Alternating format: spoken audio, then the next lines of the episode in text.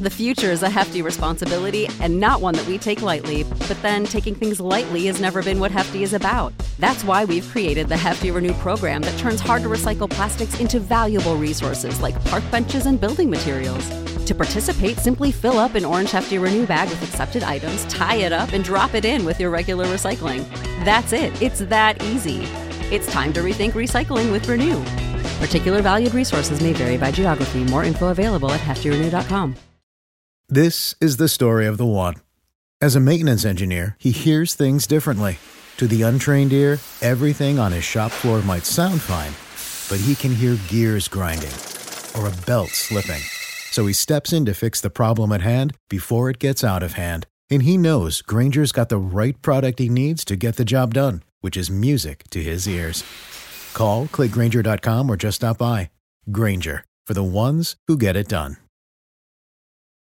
When you need mealtime inspiration, it's worth shopping Kroger, where you'll find over 30,000 mouth-watering choices that excite your inner foodie. And no matter what tasty choice you make, you'll enjoy our everyday low prices, plus extra ways to save, like digital coupons worth over $600 each week. You can also save up to $1 off per gallon at the pump with fuel points. More savings and more inspiring flavors make shopping Kroger worth it every time. Kroger, fresh for everyone. Fuel restrictions apply. Get ready, Ohio. FanDuel, America's number one sports book, is coming to the Buckeye State. And to kick things off, you can get started with $100 in free bets as an early sign up bonus. Plus, when you sign up today with promo code OhioFD, you'll be all set when FanDuel goes live in Ohio. Then you can bet on all your favorite teams in all your favorite sports with $100 in free bets. Just download FanDuel's top rated sportsbook app. It's safe, secure, and super easy to use. Ohio, this is your chance to get in on the action. Join today with promo code OhioFD. Make every moment more with FanDuel, official sportsbook partner of the NFL.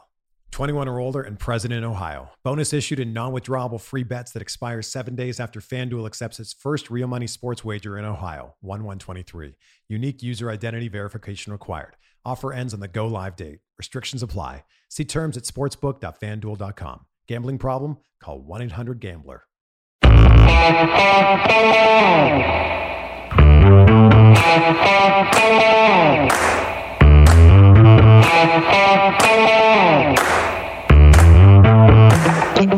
All right, welcome to Film Study, preseason game one. We're still looking at. We're going to look at the offense tonight. Ken McKusick, how you doing? Life's good, Josh. How about you? I'm doing doing all right. Now, joining us this week is Sarah. Sarah, welcome to the uh, 2021 season. Thanks for having me. It's a really exciting one to start off with here on this offensive preseason game. I'm kind of kicking myself, Ken. You you messaged me and said, "Hey, which one do you want?" And I was like, oh, "I'm kind of busy." When you were filming the defense, I was like, "I'll take offense." And now I'm just like, "Oh, I should have made time. I should have made time. It would have been better to review the defense." You, you definitely got the short straw, no doubt about it. Uh, uh, you know, there's a lot of things we could talk about that aren't the offense here because there's so much about this offense that's difficult to analyze analyze when yeah. the you know the, the, offensive line played so poorly. But uh, how about the announcers in this game? Did you did you like uh, Mike Nolan and Rod Woodson?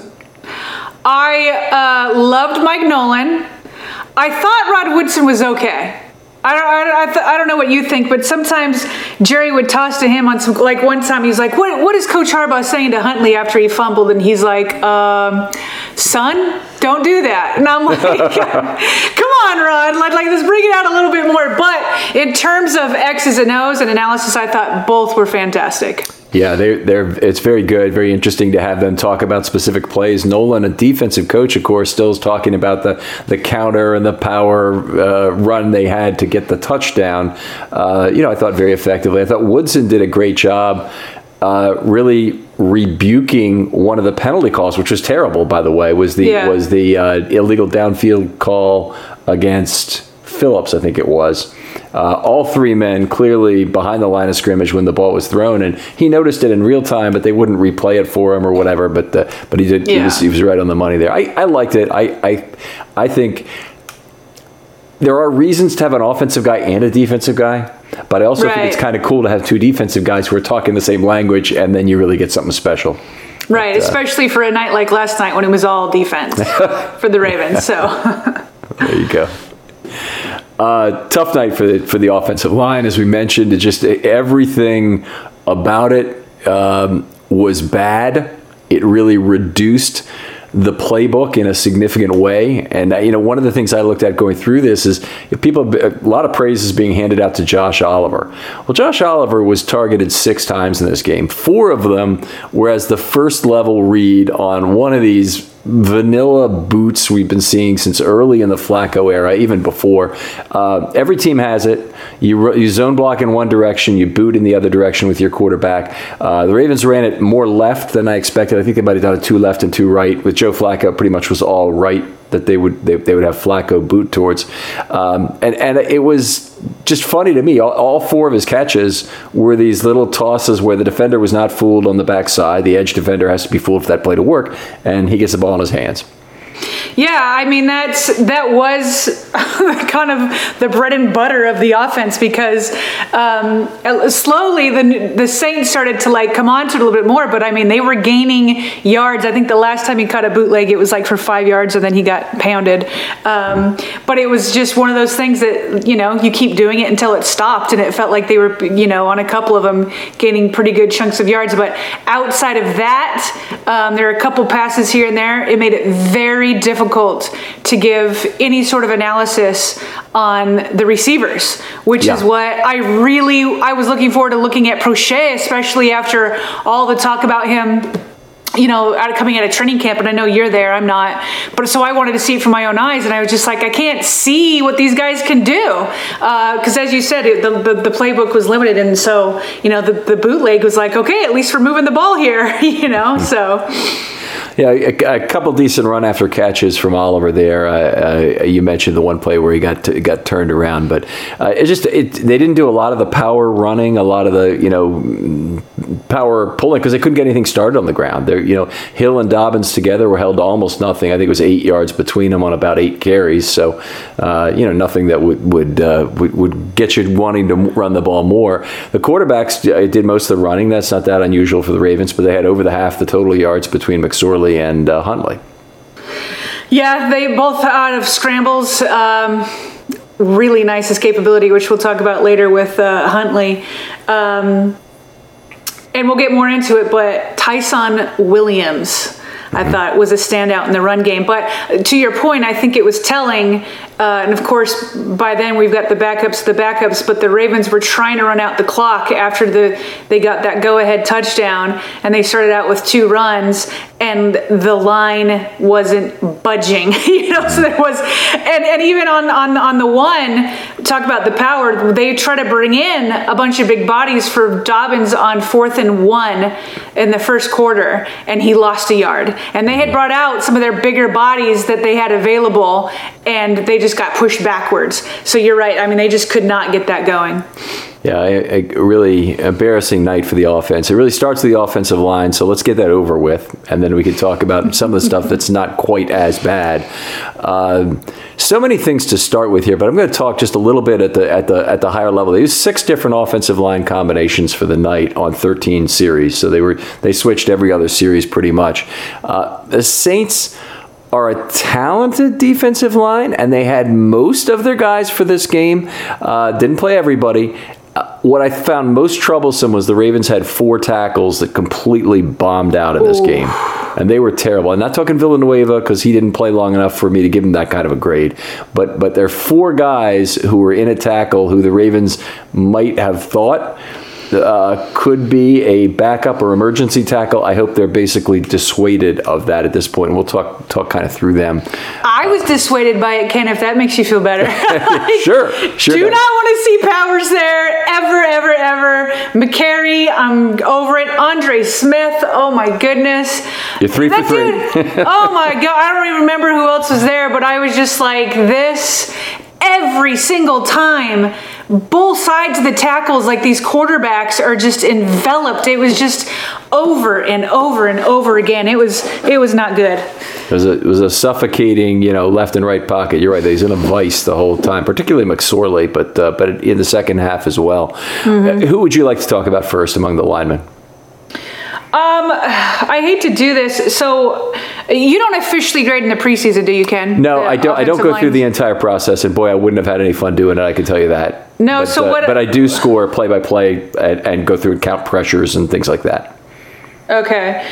Well, so what I'll do is go by the guy that stood out the most, and of course, in this case, it's going to be stood out the most for bad reasons.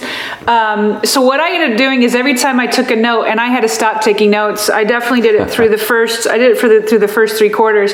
But if I took a note, um, what my process was is. Um, if it was like neither good or bad, I'd leave it the font black. If it was bad, I'd change the name to a red font, and if it was good, I'd change the the name to a blue font. So this is not official because, like I said, I kind of like you know got tired of it after a while. But Powers had f- five reds for me. Um, was completely overpowered as a tackle. And so, uh, to be fair, I mean, I don't think he's ever going to be a tackle. That is not his position. And so, some of these reds are because he was playing at a position that he really just has no right playing. And part of that is because the Ravens are in, you know, a bad situation um, with their depth. And so, so part of it's that maybe they're experimenting a little bit to see what they could do. Um, so maybe that's not totally on Powers, but just over and over and over again, he stood out to me both as a tackle where I mean the, the- it was just collapsing, his guy was getting through, but also as a guard, I didn't think feel like he was great. I think there was like on that QB draw, he Yes. was part of the reason. Yeah, got that he was. Yep. Yeah, he got caved in, and so did Bozeman actually. Um, he was part of the problem with Dobbins getting a negative one uh, on that fourth and, and one. Um, so Powers, man, that was just that was a rough outing for him. I felt like, and so he was one of the ones that stood out as as just on the bad side. You got very very similar scoring to you. I mean, the the, the only play I actually have him marked down for is the is the QB draw failure. Uh, that was really him more than anybody else. Although it looked to me like the QB draw pretty much wasn't there from the start. There wasn't enough space, but Powers did get beat. But then when he moved to when he moved to uh, tackle, he kept losing the edge on run plays, getting bowled. He he, he got bowled where he tripped. Um, uh, the quarterback up McSorley for a sack minus five. Um, three plays in a row, in fact, he was beaten. Another one ended up just being a flush for for a two yard run. Might not be counted as a pressure by some people, but uh, but that was a he ran him out of a pressure, if anything.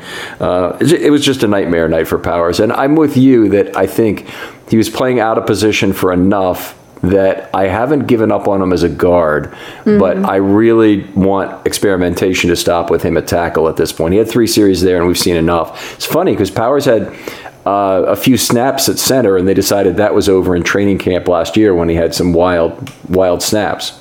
So it's it's uh, really he's he's had a couple of the positional tries. We're back to he's just a guard, Right. And it, it, that's not a bad thing. I, I, I think he'd still be a decent player. It's it's just he, he doesn't belong at tackle, and he can't be the guard tackle the Ravens might lean on somehow. Yeah, yeah, completely agree. Who do you have next? Uh, let's talk about Tyre Phillips because he really, really had an awful game. Uh, at left tackle, then he moved to left guard. Uh, neither of those positions, in my opinion, is the position where the Ravens need him to play and they need to figure out what he can do. They really need him at right tackle to figure out can he handle the easier scheme the Ravens have over there? At left tackle, he was too slow and he was he was consistently awful. He's all over my notes in a negative way here.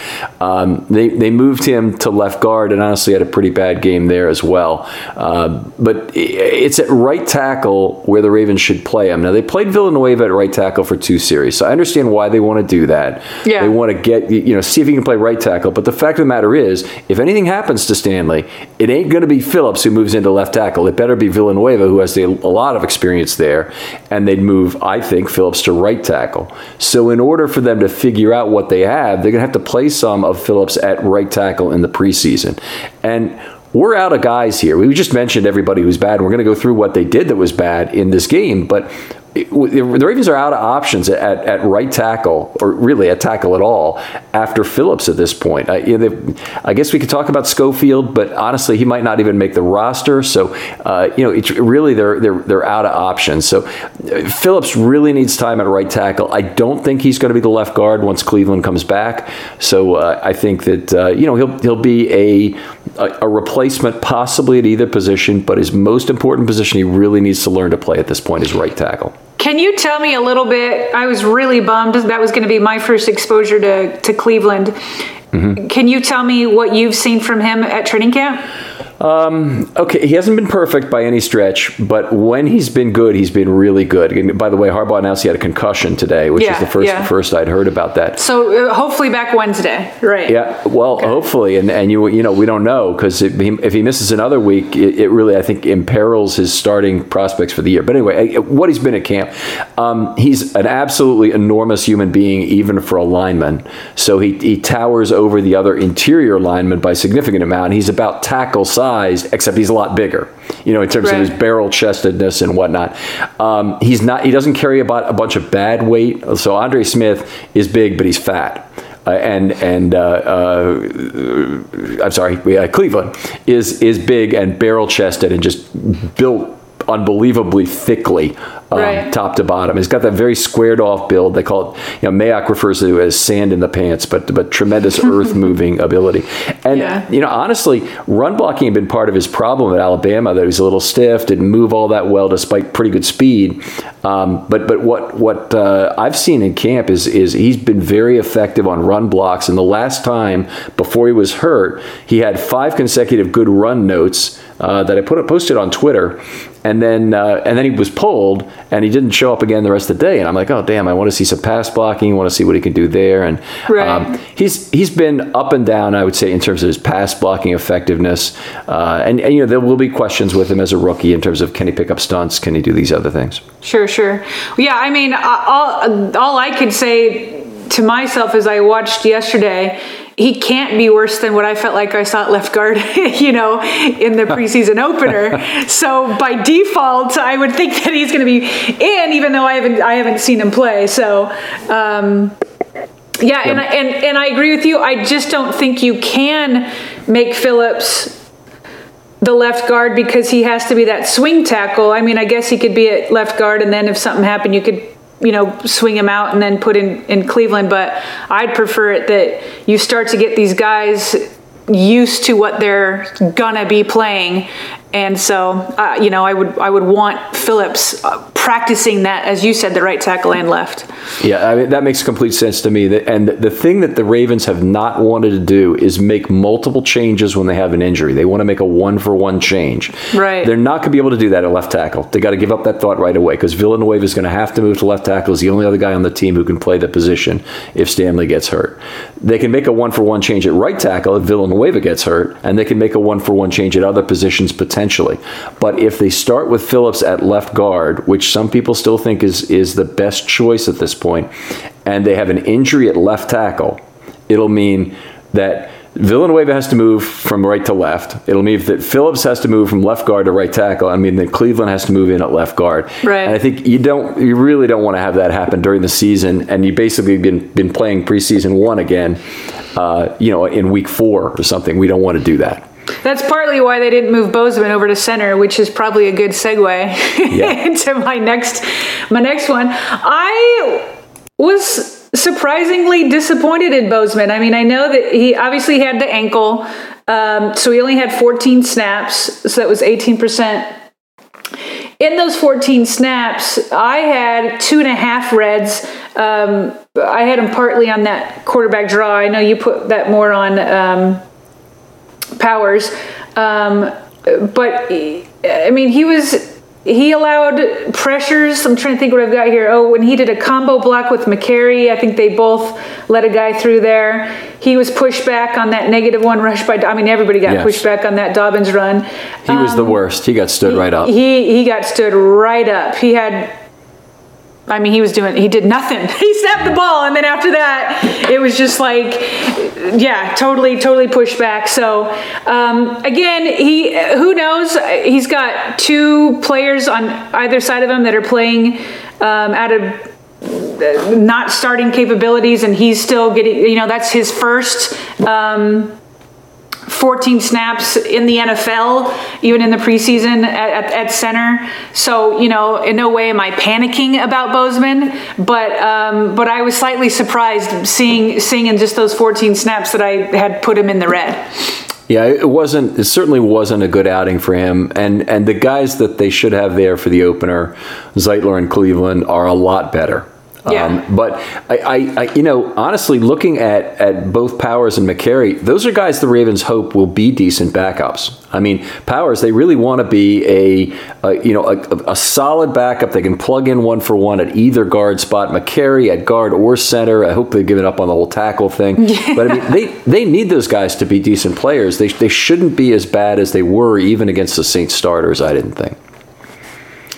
No. Do you want me to go next? Sure. Yeah. I'm, I'm basically in agreement on Bozeman. You hit on all the plays right there, including the, the that big fourth and one play.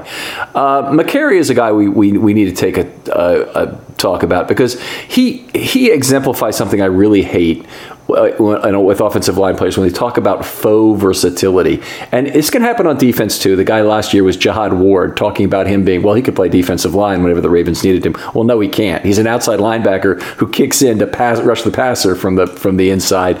He'd do it in an emergency. He could get you through a game, and that's right. what I think you could get through a game with Mekari at tackle. But he better not be part of your plans, right? Because I think we I think we saw that that you know his length was a huge problem on the left side and uh, he got he got pushed around and, and basically you know what it reminded me of is seeing Calais Campbell come on with Brian Baldinger and push him around on a, on a little video they were making but it's just it was abuse I mean he's just a much longer and currently active player versus an ex NFL linebacker right. a lineman rather getting getting pushed around like that and uh, he just just does not have the length to play the position and and uh, I think he still can be decent at the interior positions for the Ravens. I just, I, you know, the idea that he can play tackle. Let's let's not pretend that versatility exists. Yeah, no, I, yeah. We said at the top that's another tackle option that they tried that just isn't happening. I had him on four reds. Four reds. okay, that's good. So, uh, Colon Castillo, um, I felt like was a mixed bag. I have two reds. I liked him better at center, which is, I think, his more natural position. Um, I didn't like him as much at guard. Yeah, I, I, would agree with that. The, the, one of the last plays of the first quarter, I have was losing the right edge at guard on a run for zero, uh, which was also Powers um, was yeah. involved in this, but he got a little bit ragdolled on that play. I did think that of the Ravens' early entries, and he was the first entry at center after Bozeman. He was also the first entry at guard, which was before that.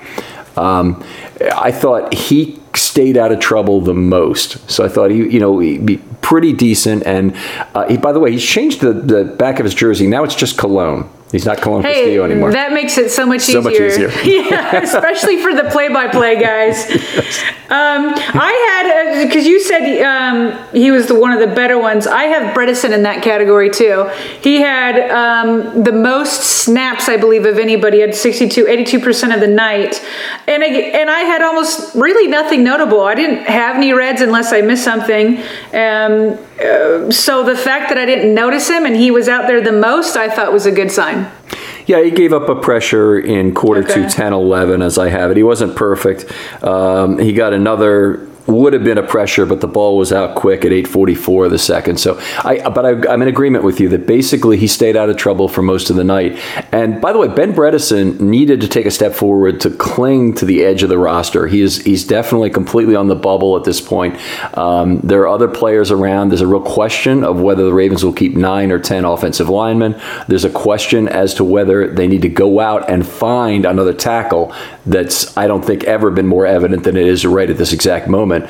Um, but you know, he's he he needed not only for himself to basically stay out of trouble for a night, which he basically did, mm-hmm. but he mm-hmm. also needed the, that his rest of his competition to take a step back, and they also did too.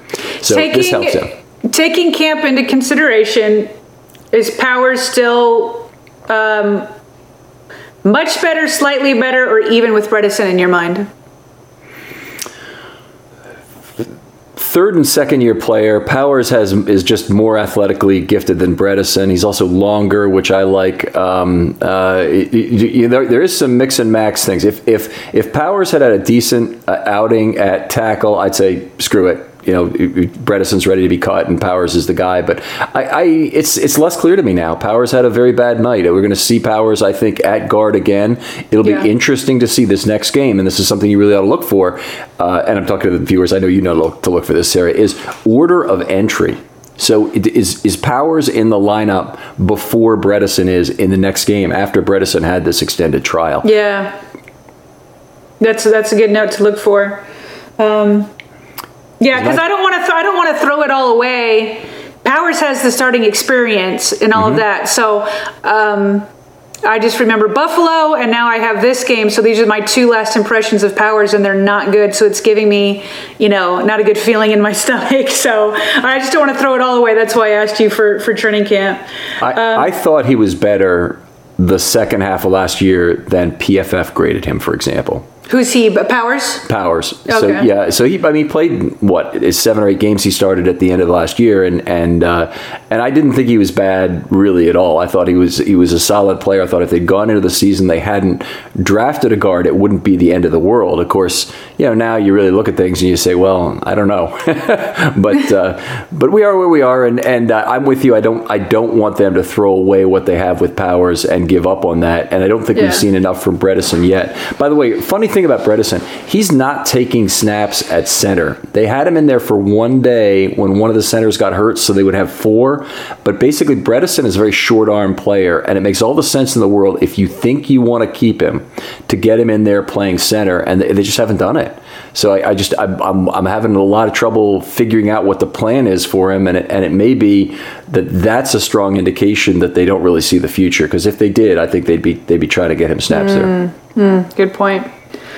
Um, let's see. The only other one I have notes on, we kind of brushed on him, Andre Smith. um, yeesh. It was okay. So he had 41 snaps of about half the time, 54%. I cannot tell you how many times I saw Saints number 93 getting yep. after the quarterback time and time and time again. Number 93, number 93. Like it was just, it was just like running by Smith. Like it was like I was out there blocking him. It was just like constantly back there. And I thought, I thought it was, um, it showed, it showed uh, how we'll get to the quarterbacks later, and you know everybody's like, well, Huntley or Huntley played against the worst defense, and that's true. Mm-hmm. That's definitely true. But he helped Smith out. His escapability. It's like what Lamar does. He makes people look better. So you know there could have been sacks. There could have been so many bad things there, but I felt like Huntley was able to scramble or just escape and either run or, or throw on the run. It was just time and time again. Uh, yeah, time and time again, Smith was letting his guy through. It was it was not a good outing. Right. So one of them led to the interception. That was at Q2 102. The other one, uh, which was actually ended up being a good play with Q2 13 seconds, uh, Smith uh, was beaten outside by 90. The, the pocket got pressured, and McSorley actually escaped to the right side. I thought the best part of McSorley's outing was how he handled about the last 15 seconds of the half, running for 22 yards, then a pass for 13, getting the timeout quickly, though that wasn't all him, and getting that field goal before halftime. You put part of that interception. I felt like I felt like McSorley. I mean, he was definitely coming, but I felt like McSorley, McSorley just made a bad throw. I feel like he could have made a better throw even with that pressure. He, he wasn't hit before the yeah. thing, but pressure yeah. impacts the throw in theory. But yeah, you know, I, am open to the idea. Yeah. I, uh, let me talk about a couple other linemen if you if you don't have anybody else. Yeah, right I'm, I'm, all out. okay, so the guy who did come in and play a little bit decently uh, at tackle was Schofield. And he's a guy who's been around the league for a while. Uh, he was the best Ravens tackle on a really bad night. And so it'll be interesting to see is this a guy they try and start at left tackle the reason being, if Stanley doesn't play next week, you don't really have anybody else you want to put there, and you really don't want to put Phillips there because you want him uh, spending time at left guard and right tackle. Um, but, but, I think that would make a lot more sense is to just go ahead and start Schofield in the next game, see if it works out. Might not. Um, I don't think you're risking a whole lot, and you you might actually find out whether or not you have a potential left tackle. Um, fourth guy or third guy on the team um, that that you'd be okay with. Uh, and Schofield could actually, you know, if, if Schofield played decently at left tackle, he could be a guy for as a one for one replacement with Stanley on the left side if he were really okay. Uh, whereas Phillips is for sure he'd go in on the right side and Villanueva would be moving. So you could you could do it with one change instead of with two if there were an injury during the year. But anyway, I thought Schofield was was decent. It's not like there's no notes on him, but it's like Bredeson where there's just a couple. And you know the system has to be forgiving to a couple of pressures uh, if if you otherwise stay out of trouble. So if you're the Ravens, I mean things are different with the three preseason, uh, three games in the preseason. Um, I am imagine they might want to give Villanueva, um, you know, another series again, just again to get him under the, to the right tackle. So maybe Schofield, Villanueva for a for a series, and then bring in Phillips. I, I would I would let Schofield play a half at left tackle to start the game and then I'd have Villanueva for a series at right tackle, and and then move to um, Phillips. Phillips, yeah, yeah, yeah, yeah, that's what I was saying. And, and, okay. and, maybe maybe it's three series for Villanueva, and that's fine, and, and then Phillips. But Phillips can start the game at left guard if Cleveland is still not ready to go next week. Uh, Cleveland will have to get a start in in the, in the in one of these next two games. Cleveland has to start at left guard, I believe, um, in order to get a good reading on the, on the best level of competition against him, and see if they uh, if other teams will scheme to try and get by him. By the way, one other thing. Go ahead. I'm sorry. I was just gonna say if Cleveland's back, like Harbaugh said, hopefully by Wednesday, that should be enough time to let him play. On, yeah, I, uh, on the next game. I guess game. so.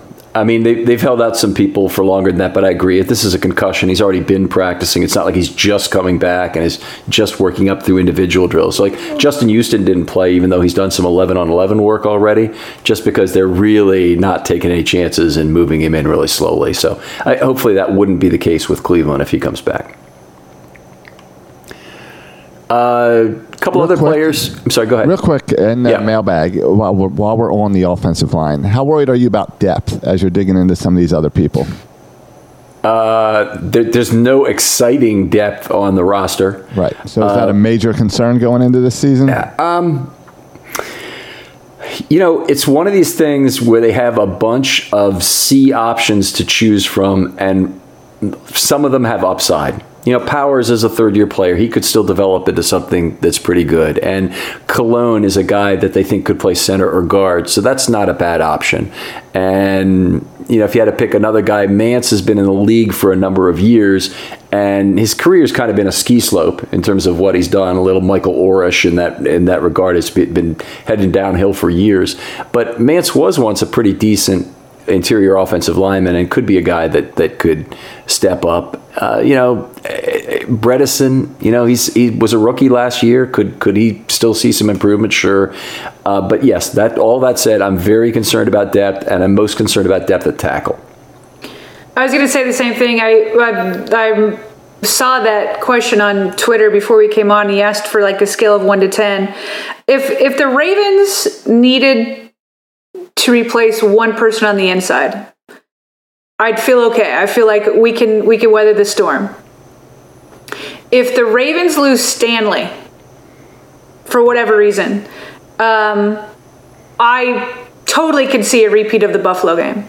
Yeah. The Buffalo game was lost because of offensive line play um, uh, part, I mean, part of it's on on Lamar. I mean, he had that pick six, but it's also he didn't even have a chance to come back because of the concussion and all of that. And so the offensive line play is what, if anybody wants a thread in what's happening in offensive or in the playoff games, at least uh, outside of that Titans one where they gave up a million yards to to Derrick Henry, um, it's offensive line play. And if Stanley goes down again it could very well be a repeated story in the playoffs again. So I to me, unless they get unless Schofield or a trade or something comes up, if he goes down, I don't see how the Ravens can go any deeper in the playoffs. So in that sense, I'm very concerned because the goal is not to just go out in the divisional round or even the AFC Championship again.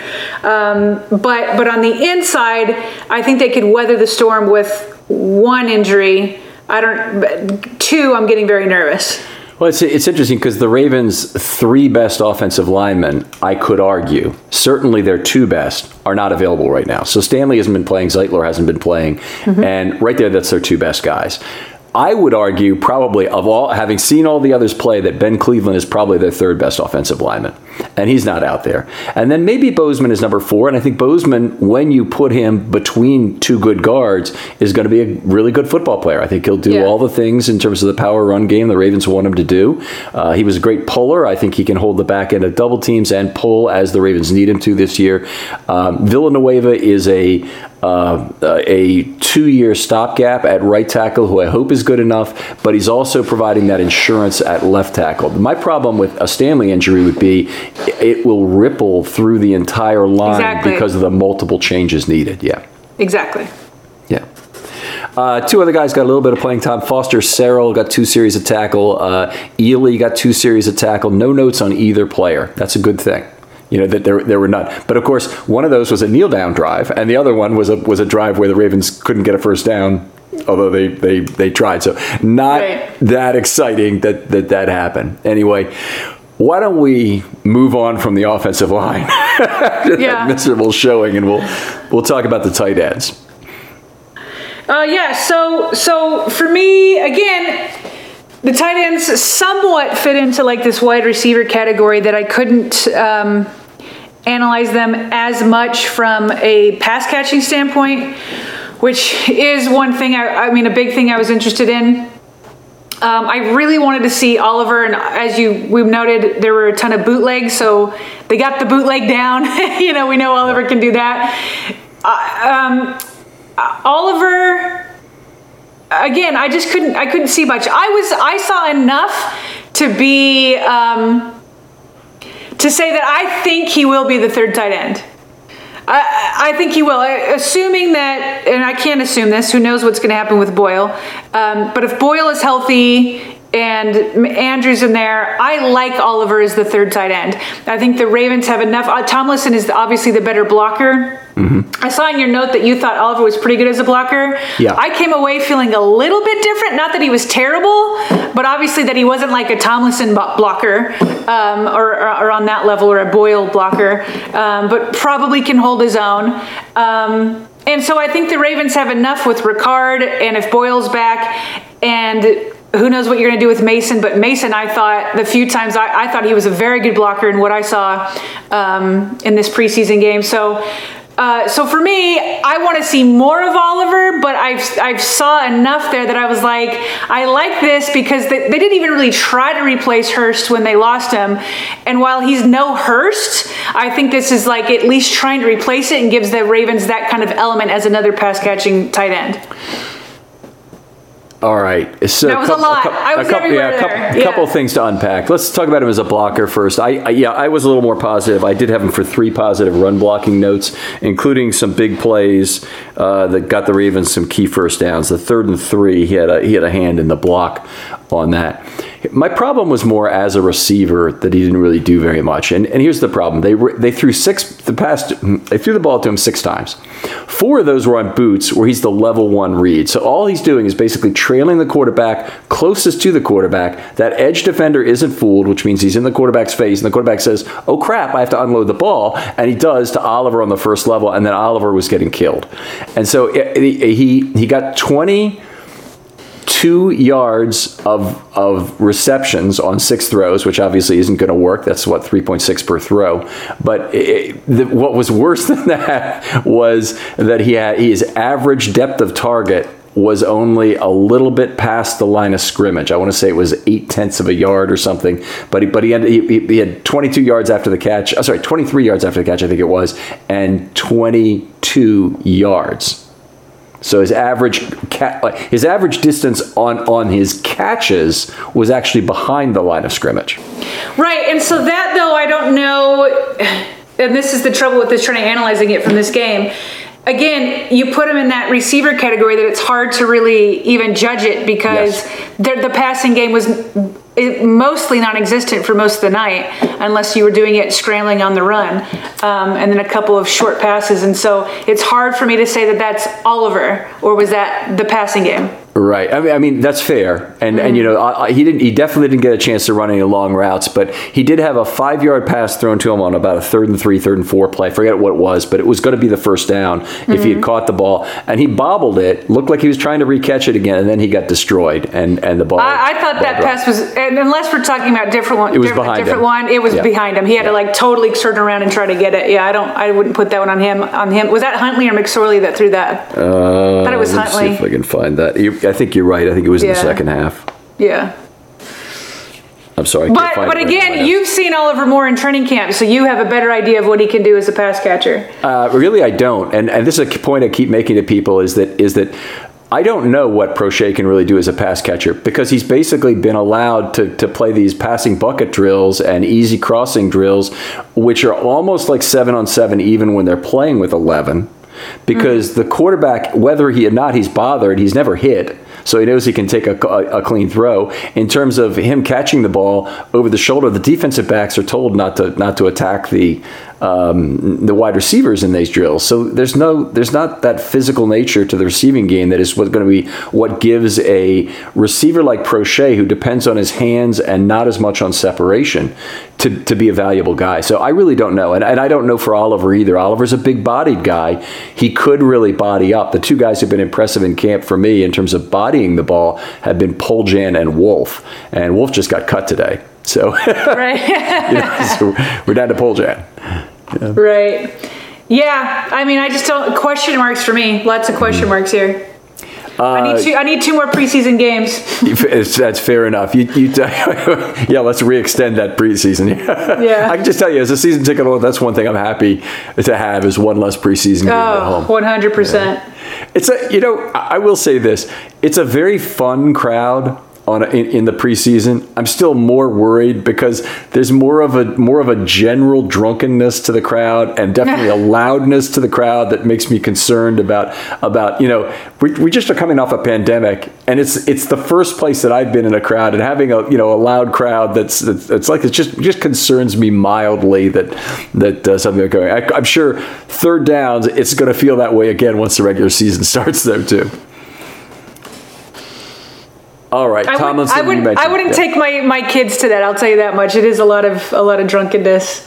Um, yeah, I'll, that's all I have to add to that. All right. Uh, you mentioned Tomlinson. Uh, I think he is the best blocker they have. I think he's his his path to the roster is is most likely if, if Boyle can't start the season, which it, it appears that that's probably going to be the case. That he's probably going to have to wait a few weeks to come back, and they're going to need a blocker. And Tomlinson is the obvious guy, but he didn't look that good as a blocker. I didn't think in this game. I, thought I agree. I had see. I I thought I. I'm trying to see where my. I had a couple of reds on him for blocking actually. No, but there was some also some solid blocking, so I don't want to say it was all all bad. But there were a couple of times that I was like, he didn't he didn't open up anything there. he Okay, didn't I've got- do anything. I've got a big one for you. Is Q3 Okay. 1101. He got bowled by 46. I'm not sure 46 is probably a linebacker here um, to disrupt Bredeson's pull. And that's really unusual, Yes! but when it happens, it's terrible. And that, that, that run went for minus two. That's it. That's that's my note. I have that too. I have it right here. Um, Thomason got pushed back, which didn't allow Bredeson to pull. There you go. that was so it. This is great. Now we, we did the Tennessee game where we did like play by play through, but I do I want to do that with you on your next in season defensive show, Sarah. Is just let's go through because the way you take notes, I, I I really like it. I know you'll take notes on every play if we know what's happening in advance, and we could just go through play by play and do that. People love that episode, by the way. So Oh, good. Something to something to try again. Do you want to move on to wide receiver? Sure, but again, I don't have much because there wasn't much. I have some names here. and, and I mean, I have I have bigger picture thoughts, but very little from the game. sure that's. Although I mean, there is a mailbag question on it, isn't there? I felt like there was one. There is, Sorry. yeah. yeah, Probably like four actually. Yeah. because It's Yeah. wide receiver. yeah. Well, the big one, if you want to start, is who do you feel comfortable on the outside of this wide receiver class? Okay, so what he what I think that question had if if Bateman and Watkins, who are outside receivers, can't Right. go, who who would I like next? Correct. I, I I'll give you my answer because it's a contrarian's view, and you maybe have a different one. My guy would be Boykin. That that I would just I, I would be he would be the guy. Now he's hurt also, so who knows if he's going to be ready to start the season. I don't know if he's in the Ravens' plans at this point, but as far as being a big X receiver who can who can do some positive things, I think he's that guy, and he certainly helps your run game to be out there. I also remember the question because it had th- they had three options. One was Proche, Duvernay, and Moore, I believe. Yeah. Now, out of those three, I'd probably do Moore, but I don't know if Moore's going to make the team. Right. Um, so, but some, uh, but my first thought was the same as yours. Uh, was Boykin. And and the other thought is I would like to see Tylan Wallace because he's uh, showed that in college where he could do it, where he could play on the outside. And that one, that one throw where Huntley was scrambling and he threw to Wallace on the run to the sideline. Mm-hmm. First of all, I thought both of them, I mean, it was so close. It was such a hard pass because it's on the run. But Wallace, man, he had those toes. It was so close. I mean, if it were like a half an inch more inside, they may have been able to convert that, which would have been an amazing play. Did you want to say something on that? Yeah, I, I just I, I agree completely, and and I thought so much of Wallace for coming so close on that play, and I have to I have to try and and and remind myself, and usually I have a visual memory about this, but I'm not remembering this. He was stretching out over the right sideline, right? To- Yes. oh, yeah, over the Yes. right sideline. So it Correct. was the ball was thrown to the right. Okay, so here's the thing: Wallace in college ran almost every route right up that right sideline. So he had basically a go route and a stop and and and and curl route, and that's pretty much it. If you look at the heat map of where he caught the ball, it's all right on that you know what I would call the five area outside the numbers on the right on the by the mm-hmm. right sideline you know where the X receiver would likely line up is on the left side for the Ravens and be that that guy who's single covered on that side and and uh, that's he has the physicality I think for the position. I'm just not sure it's his favored catching shoulder. But now I think about that play and the fact that he leaned out of bounds in that direction, it will often be in that direction that he would catch the football on that side of the field. Particularly on the on a lot of the plays which generate YAC, he'd be turning to the inside of the field rather than the outside. So maybe it could work. I, I'm I, I just I really haven't been watching carefully enough to see is is Wallace breaking the tendencies at camp that we saw in college from him. So I've really got to got to take a better look at that tomorrow. Let's by the way, last day of camp already tomorrow. It's hard to believe. It is hard to believe it, it flew by. Uh, just to just to say though, I do think.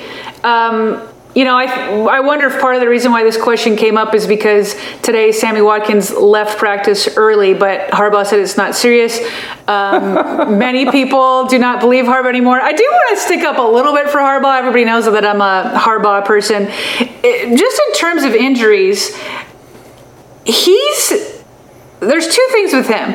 Number one, if he's going to say anything at all, and most times he doesn't find it advantageous, which I agree, okay? And by the way, media members agree. Media members only ask the question because it's their job, but they don't get angry that Harbaugh doesn't answer it. Like no no media members, you know, expect him to give away game information, okay? And by the way, it does hurt the other team to make them plan for more than one player. These coaches know it because they've been on the other end of it many times. They know what they're doing and and it's it's part of strategy. So, when he decides that he's going to it's it won't hurt him in a game and he's going to give you information, all he's doing is repeating what trainers are telling him. Mm-hmm. It's not like Harbaugh's like, oh, I'm going to tell him it's not serious just to say it's not serious. He doesn't know. He's not the one in the training room looking at ankles and looking at knees and doing the x-rays, this and that. He's meeting with the, the, the head team trainer and maybe a little bit with the player. And maybe the player's like, yeah, I'm good. So he has to throw out what they're going to say. He has to go to the trainer. Sometimes the trainers get it wrong. Sometimes an MRI doesn't reveal or an x-ray doesn't reveal everything or who you know or even surgeons my husband's a surgeon. You could do all this advanced you know imaging and then you get in there and it's like oh this is what what it is okay? So it, i mean it happens all the time. So it's hilarious to me that some that somehow fans make him out to be a bad guy. Like as if he's like try, he's he's just telling you what trainers told him and if it changes or if there's a setback like that's what happens. And and it's my hy- hypothesis um, that part of the reason why he even wants to say things left less is because of Perriman. People got so mad at him as if it's his fault that like he was told it was serious and then you know like it became or anyway. I'm getting off on a tangent here, but yes, I just I needed to like I needed to go off because it's like he's just telling you what the trainers know at that moment. If you if you prefer, he doesn't have to tell you anything until he knows knows knows knows knows. Sorry, go ahead. No, I just I, the, the the point I want to make about this is that there's no reason at all for John Harbaugh to tell anybody the truth about injuries. There's no reason no. at all for him to do it. And, and honestly, I don't have a problem at all if he just wants to say every injury is not serious.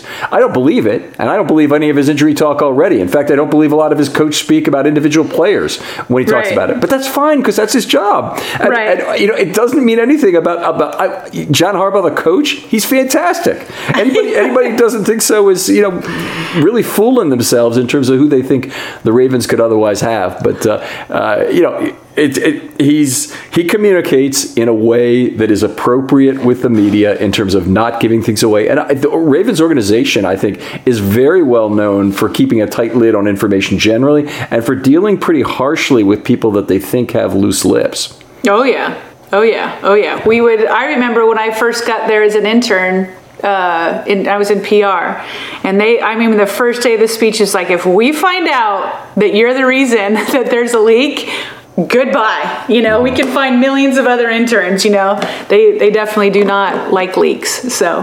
Um, anyway, I don't know. Oh, this was uh, my whole point. I got off total tangent. It was bringing you back to. I wonder if the person had asked the question about Watkins. Um, my feeling is, is I mean, who knows when Bateman's going to be back? I mean, I think it's as early as week four. I think as late as, as the pre as as after the bye. But as yeah. long, I, I, what I'm saying is, is I'm I'm I'm hopeful that we'll never get to that. I'm hopeful that we'll never get past the Watkins and Proche options and we got to go to somebody else. But who knows? The wide receiver's been position has been hit hard. Right. It, right now, uh, I've made the point that I think Tylan Wallace is a favorite to have more receiving yards this year than Rashod Bateman. And if I had to put an over under right now on Bateman, I think I'd put it around 250 yards. You know, he's, he's going to play probably half a season. Uh, he may have a slow ramp up period when he comes back, but I expect him back about November 1st at the earliest. Not not not really much earlier than that. Uh, it could be later than that. Uh, and and if things are going well, there would be reasons for it to be later than that because his spot effectively creates on IR once they get him there because they have to keep him on the roster at the end of the year. His spot on IR actually creates a spot for somebody else. So if you don't, if you can't have 100% Rashod Bateman, why would you want him on the on the roster at all? So you you you, you keep him on IR uh, uh, as long as you can. Once he's there, would be my thought. I'm mulling over your 250 yards prediction. You want that the sounds... over or under on it? I know you're not much of a gambling woman here, but I'd, I'd love to bet you just about anything on that. Well, I don't. I don't mind doing a friendly a friendly bet. I don't. Yeah. Um, I'm taking the over on 250. You're taking the over on 250. Yeah. Well, people will like you more for that answer.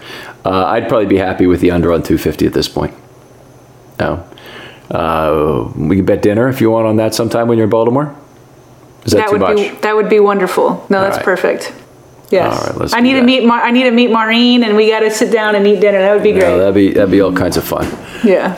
All right. Uh, let's talk about a little bit about the other receivers. I thought a guy who who made himself a, a you know a, some a move in this game uh, was Jaylon Moore. Uh, he, he had uh, two good catches. One where he found space on the left sideline for a nice catch uh, about 17 yards, if I recall correctly. And then he was the guy who caught the ball, six seconds left on the clock, with the friendliest timing of all for the home team.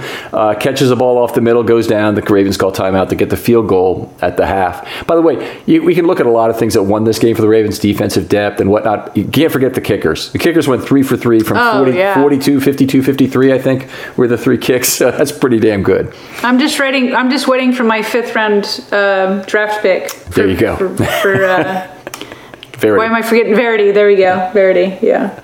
Yeah, he's looked real good in camp. So it wouldn't it wouldn't shock me if he kicks a couple more fifties in this next game or, or over the course of the next two weeks. If the Ravens can actually get a draft pick for him, and it, it'd be fun to to do that. Or maybe another team that has a talent surplus where the Ravens need it, specifically at, at offensive tackle, uh, says, "Oh, we got one too many tackles, and they got the kicker we need." You know, it, it, it, takes a special amount of luck for that to align, but it, right. it can happen. Right, because there's such a surplus of tackles, yes. offensive tackles yes. out there. There you go. Right. You know what team has additional offensive tackle depth is the Cleveland Browns, and boy, they're not going to trade anything to no, us. No, why would but, they? But but they might have to release a player, and the Ravens might pick him up, and that could that could really be uh, that could be fun. Crossing my fingers. All right, so good good day for Moore. He, he also they threw the bomb down the left sideline that was just over his head. Um, you know, that's another case. That was, by the way, very much a, pre, a um, uh, training camp drop in the bucket throw. It was it was it was fairly well timed uh, from McSorley. It didn't. It, it was just overthrown, but then the, the defender was too close. Adebo it was. Paulson Adebo was actually a pretty good defensive back. Um, in, in, order for for Moore to get the separation he needed to to make it an easier throw for McSorley. But uh, you know, by and large, a, a, good day I thought for Moore. I thought he, he he he showed some things, and I think he's probably on the Ravens practice squad and could be a guy they rely on if they have some injuries. But uh, and I don't see there being a, a, option to keep him on the initial roster. Yeah, I agree. I think there's too many people that like Bateman that needs to be on the initial roster and then. Mm-hmm. Uh, gets cut, and even then, I don't know that Moore would make it. But I was very impressed with Moore. I thought he stood out to me. Um, that Duvernay, I mean, he had more targets. He had six targets, four catches, 22 yards. Um, so again, I mean, pretty good night. I thought Proche was was open quite a bit. Not a lot of you know opportunities. Um, yeah, it wasn't. It wasn't an impressive targets per snap game for Proche. Definitely two targets, one catch, and what he play over forty snaps. And that's that. He had a lot of snaps. Thirty-seven. And yeah. that brings up Raven Burner's uh, question, who's wondering if the wide receivers, if you were able to see them get off them much, or were the plays falling apart and so quickly that you weren't really able to see if the wide receivers could get open? I'll answer on one level. The the the time to pressure was as brutal as I've ever seen it. It was a lot of under two and a half second pressures. Not that there weren't also more such pressures between two and a half and three seconds, which are the incremental pressures. By the way, that's why I say this uh, between me over PFF. But there were tons of pressures within two and a half seconds, and that, that was very bothersome. So the latter. It was the latter. yeah, it right, was the latter. Sense. But I will say, I if you haven't listened to it already, listen to um, Proche's presser today. What a breath of fresh air! This, I just, there's just something about. I don't care if it's football, whatever it is it's just so refreshing to be around people that love what they're doing, mm-hmm. that feel joy, that feel blessed, that feel um, that don't feel entitled. And and he's just a guy. He was asked like, "Hey, you only had." I think he had three targets or two targets last year, one catch. They're like, how did that feel? And he's like, listen, man, all I can do is trust the journey. And he's like, you know, he goes, I had to sit out when I was, uh, you know, in college until I got my turn. He's like, all I can do, and he's just like, I just want to work. I work, work, work, work. And he's like, I love this lifestyle of football. And he's like, I'm not talking about being in the spotlight. He's like, I'm not talking about the money. I'm not talking about the girls. I'm talking about I love to grind. I like this process of becoming better. And I'm just like, that just makes me like whatever you're doing in life embrace getting better at who you are and what you do. Like that was just for me another reminder. I just whatever I'm doing, I want to be better as a mom. I want to be better at film study. I want whatever I'm doing in that moment, I want to be better at it. And that just like was so inspiring to me. And it makes me want him to succeed. I can't see it yet because I didn't see him last year. There was no off season. He didn't get any targets. I haven't seen him at training camp. I didn't hardly get to see him last night. But if there's anybody I'm rooting for, it is James Proche, especially after his pressure today. Go back and watch it. It was so good, so yeah, good. V- very genuine, and very and genuine. You, you have you have a great bullshit meter.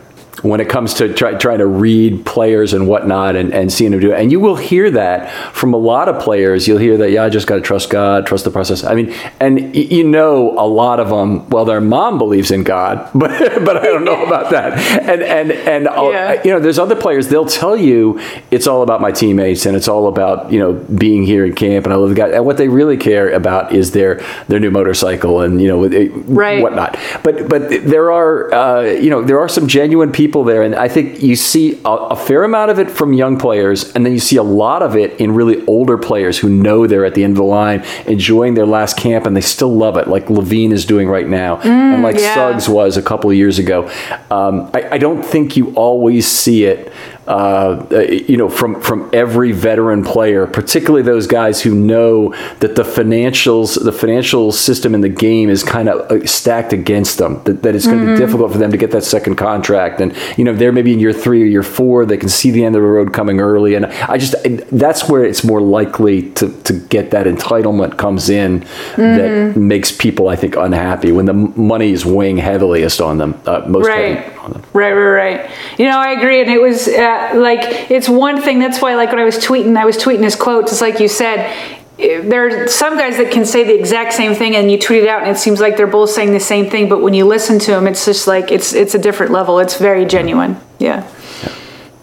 Uh, Wallace, another guy. I you know I was I was happy he got as many snaps as he did, but he got I think he got two targets during the game, and Wallace led the wide receivers in snaps with 46. Uh, that's not even though he had that nice lean out. Um, the all 22 not being available is just a complete uh, slap in the face to analysts uh. everywhere right now. So we, we're not able to see, you know, the, that top view, which would give us depth of route and all the information we want to properly judge what's going on in the passing game. But uh, the fact that Wallace only had two targets. Uh, is not a good thing uh, for a game like this, even even if the offensive line, you know, had some problems.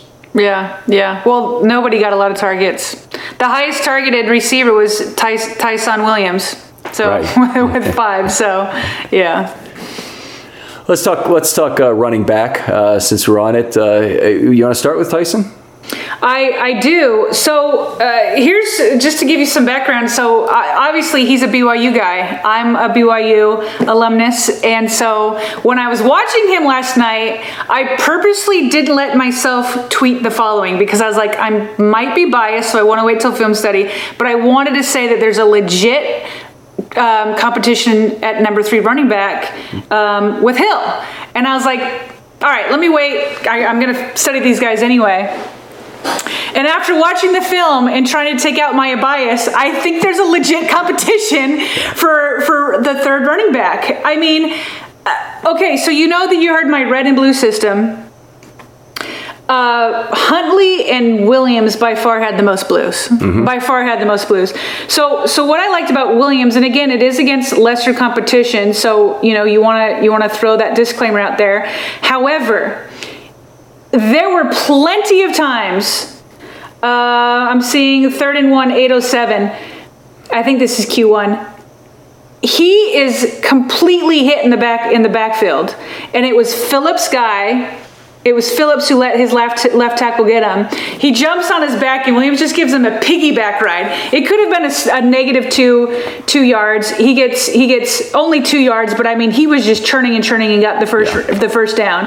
Um, it was a um, total individual effort, and and he was dragging defenders. That wasn't the only time. I have one other instance of that.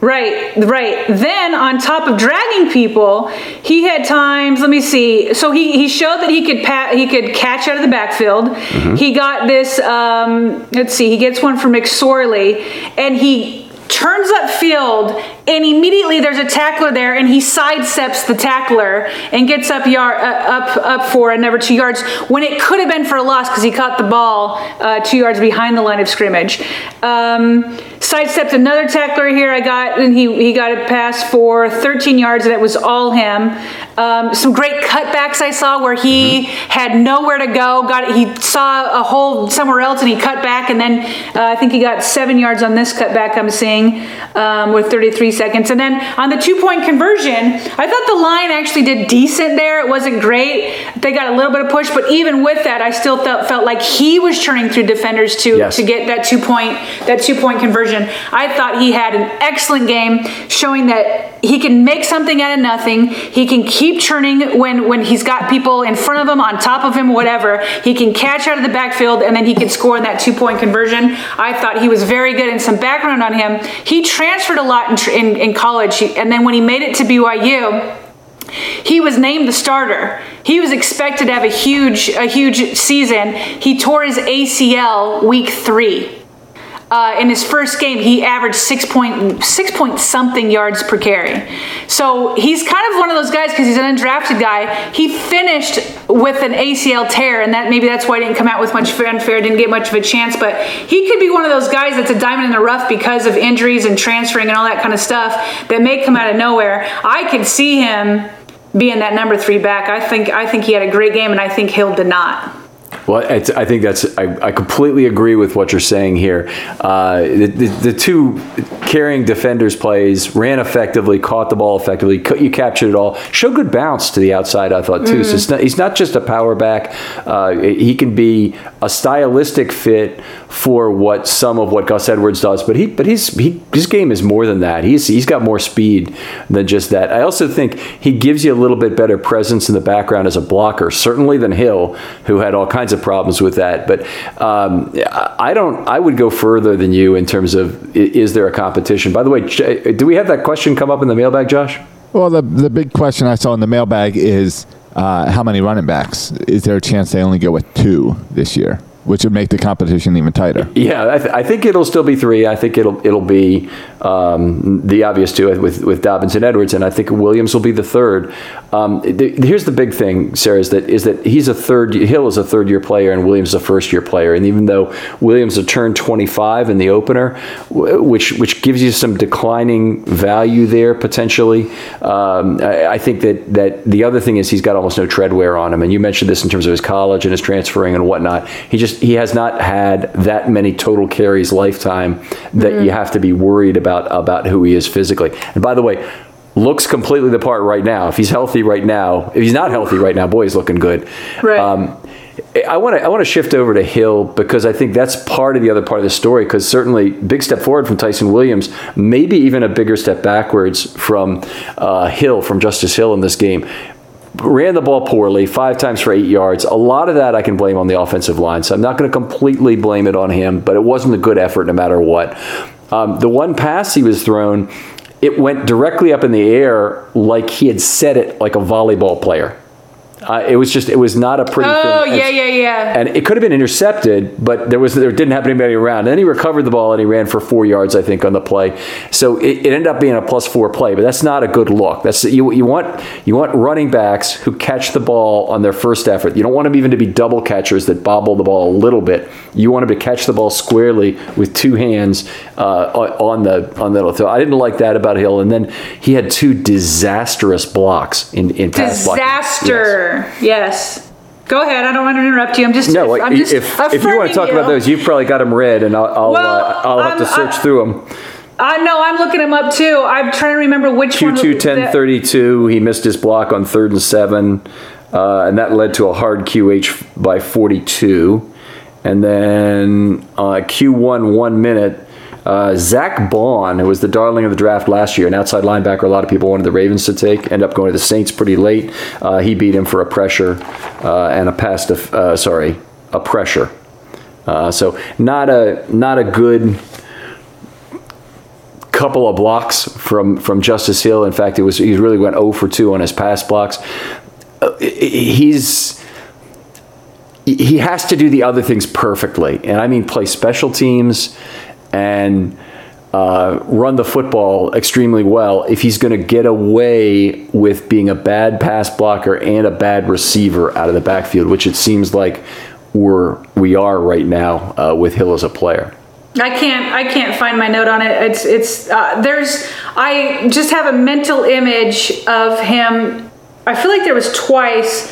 One time where like he tried to block and just it was just like he got ran through like it was a piece of paper. And another time he just whiffed like he just didn't didn't didn't do it um, just whiffed, whiffed the block. So yeah the blocking was was not good. And and yeah he didn't stick out to me as a runner. And and again i was thinking like oh, well maybe maybe hill had a tougher time. Maybe the offensive line was was worse than for williams. No williams was doing it was making something out of nothing and hill was not doing that. And and as you said the bobble pass i mean it was just on all three of those levels williams was was superior Right. I I, I, would have even said probably at the beginning of this camp that I would put them more or less even in terms of their starting position of who's likely to make the team.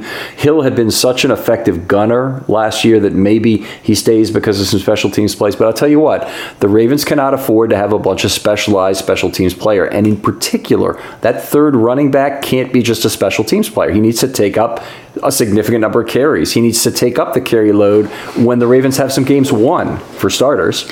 This is a team that's going to rush not just more than anybody else, but by far than anybody else. So yes, they need three running backs who can who can contribute. Uh, I didn't watch any of the special teams plays over again. Is Will is Williams in on special teams? Uh, he, he must be. I, I don't honestly know what he plays exactly. Whether he's Okay. whether he's in some form of kick coverage or he's in, uh, uh, yeah, but either it would be either punt or possibly kickoff return team that he would be on. Okay, So something to watch. Yeah, he, he's uh, the, the other guy who, who got a little bit of time, Nate McCrary. He, he did show a little bit as a runner. I think he went six for 30, six for 31, six for 32, something like that. But, or maybe it was five for that, at about six yards of carry.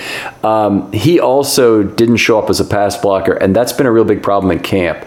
Uh, they had one drill that I loved being being there for to be, to be sure I saw it. It's an inside linebacker versus running back drill, and it's not going on in a way that, that's being highlighted or anything, but it's like the Oklahoma drill of running backs versus inside linebackers. You know, the Oklahoma drill is running backs usually versus linemen, where they just try, have to try and get by a lineman. They both have to get up at the same time. Well, this is a this is a really big deal, and the reason you know it's a big deal is it's very physical. It's in the first or second day of pads. They run at each other. Uh, you, you know, they, they're trying to get by the other guy to get to the quarterback, and and you know, obviously the running backs try to try to make that block, um, and then they have a hockey lineup at the end to shake hands to get it back to hey, we're all on the same side again. You know, for the, for these other drills are happening, so it's it's very physical, very intense drill. Yeah. And uh, McCrary did not show up for that. He he, he has he's he plays smaller than he is. He's about six feet two thirteen, but he plays smaller than that as as a blocker. So uh, uh, I, I I don't see him making the team. Maybe he's a guy that that that's is on the practice squad and, and he can be brought up. I had felt maybe you can tell me on this. I had felt McCrary on some of his bigger runs. He had um, benefited that they were like more read options. Uh, whereas you know Hill with Mc, with McSorley, they weren't doing any of that. When Huntley came in, they were doing that, and so they were making um, linemen and and you know, all, defensive linemen kind of guess, have to wait a little bit more, like keep them in their tracks a little bit more, wondering if it was going to be Huntley or him. And I felt like uh, McCrary had benefited a little bit from that, and so did actually Williams on a couple. So I, I, I completely agree. Is that that um, Huntley is a stylistic fit for Lamar, and Oh, McSorley, despite yeah. the fact that he is also a running quarterback, you know, at quote unquote dual threat quarterback, he's not a stylistic fit at all. He doesn't bring the same danger to that offense. So I, I would agree that the other running backs, eh, you know, are benefiting from Huntley being Lamar esque in terms of that. Huntley also he has a massive arm, uh, better than Lamar's in, in terms of how far he can throw the ball. That's for sure, and, and a lot better than McSorley in terms of uh, we saw we saw a fair amount of it in training camp uh, so far. He had, he had a a prodigious moonshot of a uh, like it's it, it's it wasn't a moonshot because it was more like a cannon shot in terms of it being a flat trajectory that really stands out early in camp when they're throwing a lot of these lofty ball into the bucket drill type throws. His was like a cannon shot that went about 55 yards in the air, and uh, it would look very Nice. impressive. Yeah, very nice. Are we on to quarterbacks now? yeah. Please. Well, uh, as we know, John Harbaugh announced that McSorley is going to be out for a couple of weeks. Um, sounds like he was moving a box be- prior to the game, and that was what started his back spasms. He also got drilled pretty good um, a couple of times, but.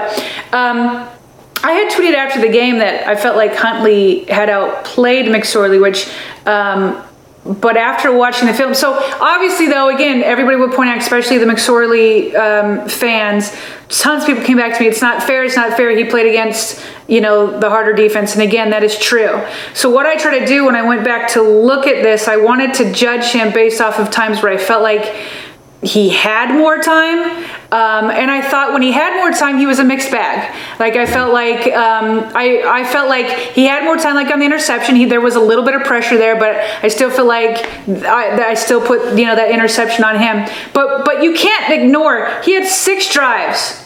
Four of those drives ended with 10 yards or fewer so even though, just like with with Ty'Son Williams, and I felt like with Huntley too, even though they were in bad positions, they still got stuff done. And I felt like with McSorley, he didn't he didn't do that enough. Um, I felt like he played well in the situational football uh, to end the half. I thought he played well in that, where he scrambled a bit. He, he hit a couple passes. Um, so so, uh, but. I, so even with the tougher defense, I mean, I do put that in there, and obviously this is all a moot point now. But he doesn't. They didn't run the same off- offense that they ran with Huntley, which is what you want with with Lamar. You want to be able to run the same offense, um, and so that alone is reason to make Huntley your starter. Now you've got the injury, which is a reason to, to make Huntley your starter. But I also just felt like even when he had extra time, he didn't bring as much juice as Huntley did. He didn't create as much as Huntley did. Huntley was in trouble plenty of times. Yep but found ways to make things happen anyway. And McSorley didn't do that as much. And so even if McSorley were healthy, to me, Huntley had a very good game. A mm-hmm. very good game, especially considering that he's undrafted and this is really his first game as, as a preseason. I could dive more into Huntley, but I more went into McSorley there. But I, I just felt like Huntley, hands down, was better. Let me jump on McSorley a little bit here. And by the way, you can hear that's Sarah getting excited. We love Sarah's passion on the show, but she, she hammers her desk every once in a while. Just, Sorry. We definitely know it's cool. You know, there's something something from You my should college see me at church. You should see me at church when I'm giving talks at church on the podium. Let's get let's get some video. You know, it's- by all means. Um, uh, I thought McSorley, the, the offense really got going a little bit in that second quarter, kind of late in McSorley's uh, um, the time when they finally started to run a few no huddle plays, and that did finally slow down the Saints pass rush. I wish they they'd worked on that earlier and said, hey, okay, we, we got no offensive lines can work here. Let's run no huddle and let's see if we can do that. Um, but but you know for whatever reason they they decided not to. But when they ran no huddle, they moved the ball a little bit and and and it worked out. Um, and he had two ATS throws. One of them was that 17 yard pass to Moore on the left sideline, and the next one was the very next play when he went down into the end zone to Moore, and it was just overthrown. So he did have a couple opportunities um, Yeah. that were uh, that were there. Huntley had more in the second half, and, and the defense was uh, uh, more keyed in on him in terms of not letting him escape the pocket, and in terms of following him on run plays when when that benefited other running backs, as you mentioned earlier. Yeah, yeah. Um, well, and, and so to dig deeper into Huntley, um, so he was. Uh, do I have this backwards? I always do this. 12 of 16, so 75%, 79 yards, 85.2 QB rating, whereas uh, Huntley had 49.8. Uh, Huntley did have the. Um, Fumble. fumble. He had the fumble, which he could have covered with two hands. I couldn't quite tell. I wanted to get different angles. To me, he seemed close to being out of bounds. I don't know if he could have made it out of bounds. I don't know if Lamar could have made it out of bounds. Um, that's that's what I would have preferred to have happen. But uh, even on that that drive where he fumbled, he was moving the ball. Yep. And part of the time he had he had he had uh, more time than McSorley, but other times it was him it was him scrambling. But he had five total drives, technically only four because the last one they were just running out the clock. And his were drives of 37, 64, and 79. Then he's also like Lamar in that he was the leading rusher of the night, mm-hmm. which happens a lot with Lamar. So he had 43 yards and then the, and then the touchdown. So my favorite though, and I'm going to start calling him Baby Lamar because there were plenty of times where his he escaped complete pocket collapses, completely collapsed, and then he he shot out, had a couple of game gains, scrambling and and and you know getting tons of rushing yards, or like the one that we talked about, he threw on the run and threw to Wallace and didn't quite get it. But that that touchdown drive where he comes back from that fumble, he had plenty of good decisions, short passes on the money to move the chains. talked about the escapability, throwing on the run to hit Victor for 17 Yes. yards. I thought that was a. He's running to the left. He's a right-handed. Do we see this Yes, with Lamar all the time? he's running to the left. He's a right-handed thrower. He has to square his hips, gets that ball off. And at first, you're like, "Well, did he overthrow it?" And then you look back. No, he was on the money to Victor. Um, and then again, uh, sorry, go ahead. Go I just ahead. want to make a point on that one in particular. Rod Woodson was right on that on the thing, and it's something I always say: when you roll left as a right-handed quarterback, it's death. Generally speaking, usually the the pass rush schemes are even set up. Commonly, you'd like to hit the quarterback from the blind side because you got a better chance for a fumble. You'd like to get the pressure on the quarterback from the right side to try and get him flushed left because that's usually death to the quarterback in terms of being able to throw the ball. So it's it's a I, I, it's it's something that I love to see when the quarterback is flushed left and and uh, and boy it, yeah the Ra- the Ravens not only did they do that but they ran either two I think it was two of their boots they ran left which you're just uh, deciding to do it and they still had one of them which went for decent yardage so uh, it was it was really good. It was really good. So that was that was wonderful. And then the uh, I think Nolan had named it. He said the Read O Power. It's it's the it's the counter play where they have two guys pulling from left to right that they scored the touchdown on. Right, So right, eff- right. effectively, they, they had a they had Ty'Son Williams I think was on the field for the play, and he was running basically what looked like jet motion left, where he he he might- actually might have been a sidecar, but I thought he might have been in motion too, where he, where he took went through the mesh point on the handoff. He didn't get the ball. Uh, you got then two two players, you know, coming around from the uh, countering from that left side, the left tackle and left guard, and that creates even a different lane for Huntley to take advantage of. And we, they run it a lot with Lamar. You Yeah, see it, yeah. You see it a fair amount, and and uh, it's very effective. It is extremely effective. Nolan, I thought, did a pretty good job of explaining why it's difficult for the defense to stop it. I think there's even another point is that the defenses against the Ravens they completely run themselves out of position against that play. We saw it for five weeks at the end of last year. A lot of teams still going to be seeing it this year for the first time, so I'm really excited by that. Yeah, and, and just uh, listen. Huntley is not Lamar Jackson. Nobody is Lamar Jackson, but I feel great about calling him Baby Lamar. I mean, it just, it, it, it just, it makes me feel like if Lamar were to, okay, if Lamar were to miss, have a season-ending injury, and I hate even, I hate even putting that energy in the air, but if, if he were to have that, just like most teams, your your starting quarterback season-ending injury, your season's probably over. Mm-hmm. But if Lamar's out a game, two games, maybe even three games, mm-hmm. I feel like Huntley can weather the storm, depending on, on who the, the, the opponent is. Um, he just he keeps the offense the same. It's like you were talking about with the offensive line. You don't want to have like too much change. You want to have like a mm-hmm. one for one. Like to me, that's that's with with Huntley. You don't have to change too much. You might have to scale it back a little bit because he's still younger and he's still uh, you know making decisions and reads and all of that but but it just it was it was baby lamar like so many times it was like was that lamar? Was that lamar? Was that lamar? And it's just like he's not lamar but he's he's he's he's he's a, a good enough clone that makes you feel good if if we were to lose lamar for a game two or two or three games Yeah, I, I think that's the most that I'd be okay Yeah. with. But you don't have to change the whole playbook, and I think that that's what I really like about your point here is that you know you can maybe hope your defense wins you a couple of ball games during that Mm-hmm. time, uh, like they did in this one, and uh, uh, you know I think it'd be good. And it, it, anyway. I, I think we pretty much covered this. Josh, is there anything else from the mailbag that we need to hit, be hitting on? Uh, yeah, one last question from uh, Manfred about roster construction. And do you think the Ravens will retain any players who are just special teams only? Or do you think there's too much young DBs and stuff that need to make it onto this roster? It's an extremely talented and deep secondary for them to keep players like Levine and Richards, who are mostly it's their special teams value. Richards, I don't believe there's any value other than special teams, so he's probably on the bubble first. Levine, um, you know, he's the he's a special teams captain. He's not just that, and he also is the is a guy who maybe can play dime back for you.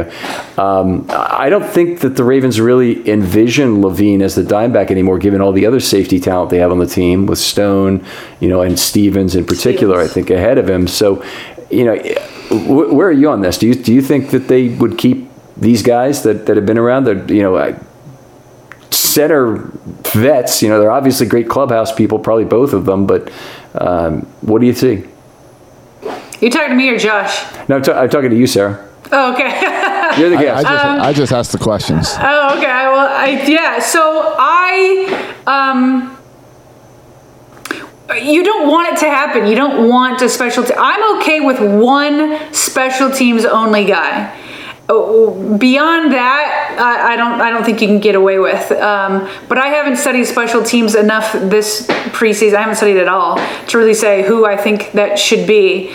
Um, but I just think that there are too many there are too many other uh, the offensive linemen. Do you want to? Do you? Uh, I don't want to sacrifice an offensive lineman. I don't want to sacrifice a defensive lineman. I don't want to sacrifice an, an outside linebacker. Like there's just so many places that I don't want to sacrifice. Uh, what about wide wide receivers? Like I mean, just so many things that you don't want to sacrifice for that. And so um, back to your your point about, I mean, I want to see if if Williams can play on special teams. Is Odafe is Odafe really gonna Oweh really gonna be a gunner? Like I mean, is he really gonna contribute there? Like are are there is Stephens or like are all there are there other places where they can get that where they don't need um, that special teams only person? To me, I always like having. I don't mind having one, but beyond that, I don't want to see it. Yeah, I, I, I think I'm going to go on record right now as predicting both of them are cut on August 31st. That neither of them makes the team. They're going to have to slip by guys onto injured reserve who are not really ready to play. So they usually do that by wink wink deals with veterans. And mm-hmm. look at the entire roster. Those two guys are the obvious guys to do it for. They're, they're really. I mean, they, maybe there's an offensive lineman they can slip through and then and then bring him back if they if they think they like him. But I think those two guys are the obvious ones. I think Levine has value to the Ravens, not to anybody else. Richards maybe has some general value in special teams, but I don't believe enough to the Ravens to keep him on the roster. So it, it have to be. You know, they're they're they're getting two wide receivers, Bateman and maybe Boykin also go on injured reserve, and they're trying to keep them on the roster. And then they bring these two, um, bring maybe back one of the two, frankly Yeah, yeah, yeah, yeah, uh, yeah. to play. Yeah, definitely going to be some roster maneuvering for that first 24 hours. Yeah. Yep. All right, uh, that takes care of it on the mailbag. I am seeing if uh, the Raiders made the announcement that you need to be fully vaccinated to go into their stadium this year. So if you're head, head into week one, you got to go out and get your vaccine now so that you'll be fully vaccinated in time for the game. Happy to hear it. We'll be out there looking for cheap tickets. Maybe there's some unvaccinated folks who just are standing their ground and, and will sell me their seats. Right. So, so if you're listening, go out and do that. But that takes care of it uh, for the mailbag today. All right, Sarah, uh, it's such a pleasure to talk football with you. And, uh, We go an hour and 20 here on a, on a preseason game. It seems excessive, and yet it, it's not to me. I love talking football with you. So anytime you want, we'll, uh, we'll do this. And uh, let's try and get together for dinner sometime soon when you're in town again. Sounds good. We'll do- we'll do Ken. Thanks thanks for always having me. Appreciate it. Wonderful. We'll talk to you real soon, and we'll talk to you next time on Film Study.